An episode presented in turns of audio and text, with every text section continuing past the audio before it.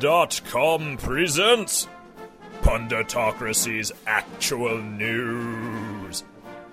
For the week of November 12th, 2007.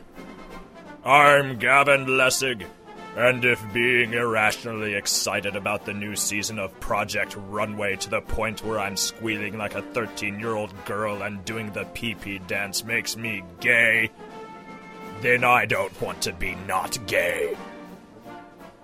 And now, actual news!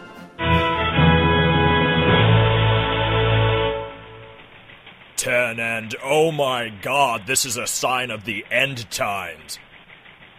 The KU football team stayed unbeaten with a 43 28 victory over Oklahoma State on Saturday, moving them to 10 and 0 for the first time since 1899. The Jayhawks are the only unbeaten team left, not just in the Big 12, but in all six conferences that have automatic bids for the Bowl Championship Series. Receiver Marcus Henry had a career high 199 yards receiving and three touchdowns. Running back Brandon McAnderson ran for 142 yards and two scores, and quarterback Todd Reesing completed 27 of 40 passes for 308 yards and three touchdowns.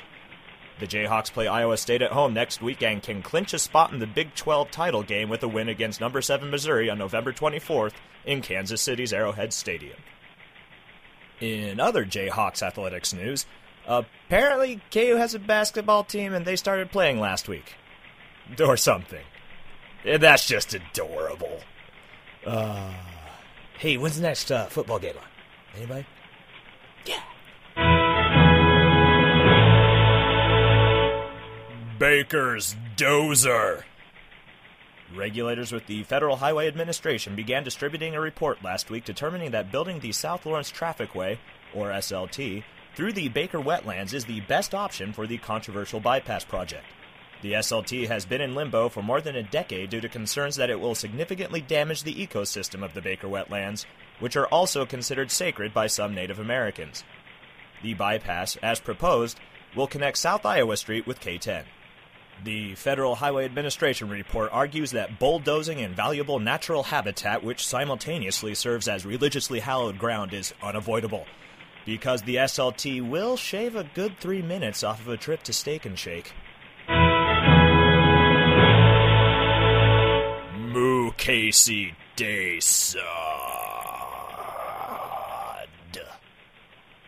The Senate voted last week to confirm the nomination of Michael B. Mukasey as Attorney General, despite fierce opposition from Democrats who said his refusal to disavow waterboarding as torture made him an unsuitable choice to head the U.S. Justice Department. The vote was 53 to 40, and Mukasey is expected to be sworn in this week. Mukasey, a retired federal judge, refused to say whether he believed that waterboarding, an interrogation technique simulating drowning that dates to the Spanish Inquisition, was unlawful. Mukasey's assurances that he doesn't condone torture did little to dissuade his critics, since, intermittently throughout his testimony, he was extinguishing lit cigarettes on his forearm and moaning in exquisite agony. Wing out the gimp.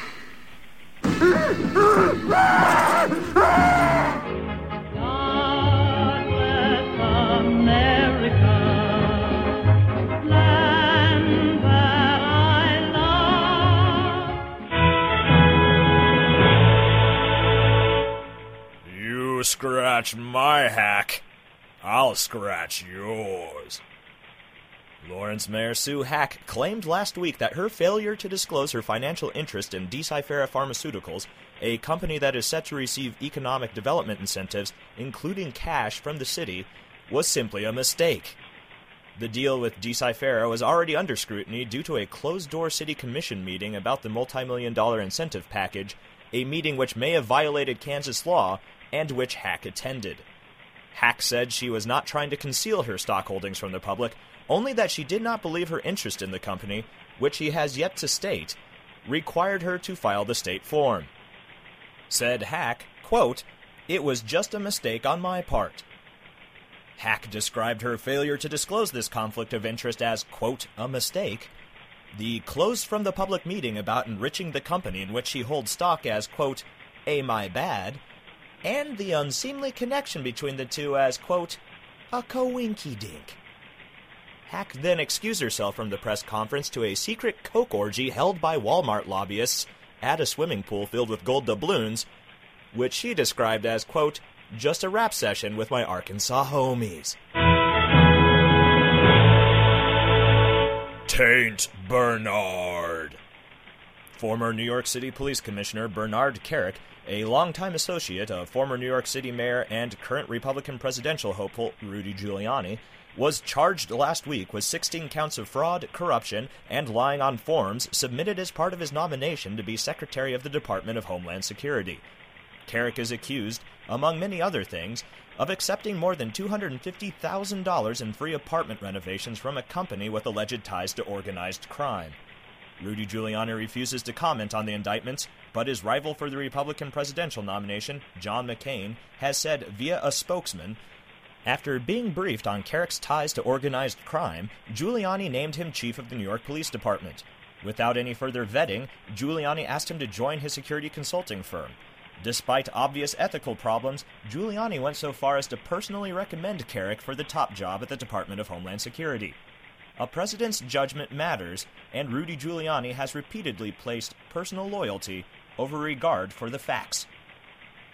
Kerik's reputation has been so damaged by this corruption scandal, the only place he could conceivably get a job in the future is the Lawrence City Commission. Lady and the Trample. Celebrity heiress Paris Hilton took it upon herself last week to champion the cause of drunken elephants.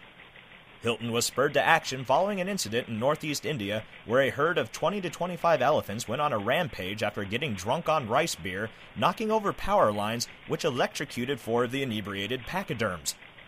There would have been more casualties if the villagers hadn't chased them away, said Hilton in a press release. And four elephants died in a similar way three years ago. It is just so sad. The biggest problems are in Assam and Meghalaya. The elephants get drunk all the time. It is becoming really dangerous. We need to stop making alcohol available to them. As a sign of her newfound activism, all proceeds from the sale of a video featuring grainy footage of Hilton having intercourse with a 20,000 pound Asian elephant will be donated to the cause. That's hot. That's hot. That's hot. That's hot. That's hot. That's hot. That's. That's.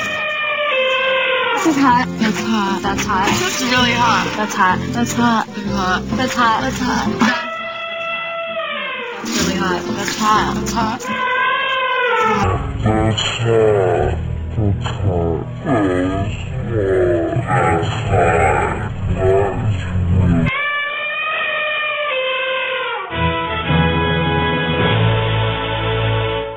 Energy combatant.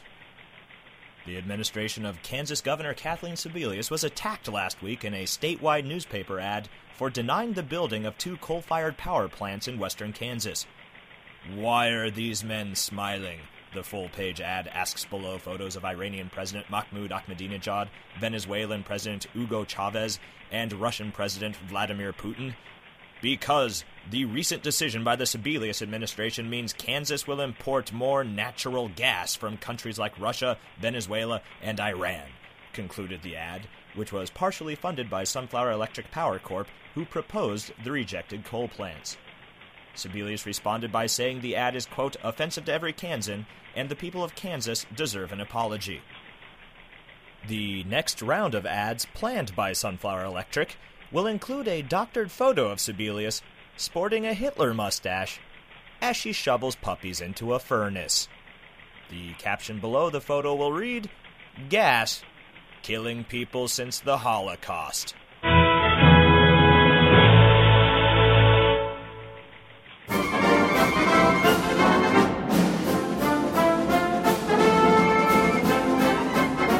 You've been listening to Punditocracy's Actual News for the week of November 12th, 2007. I'm Gavin Lessig, and my friend told me that I should watch this Two Girls and One Cup video floating around the internet. Okay, let's do this.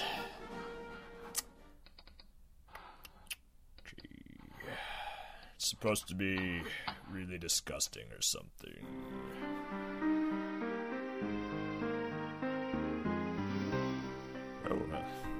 This isn't so. Oh, Christ! Oh. Ugh. No, no.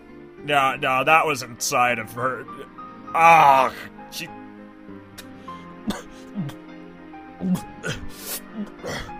Oh, she. She needs to chew better.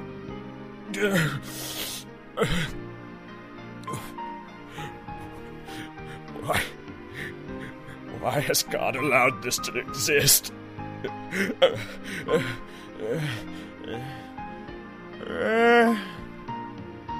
It's still not as bad as Mind of Mencia.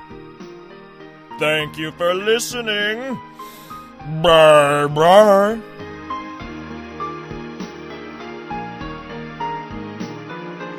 That's all.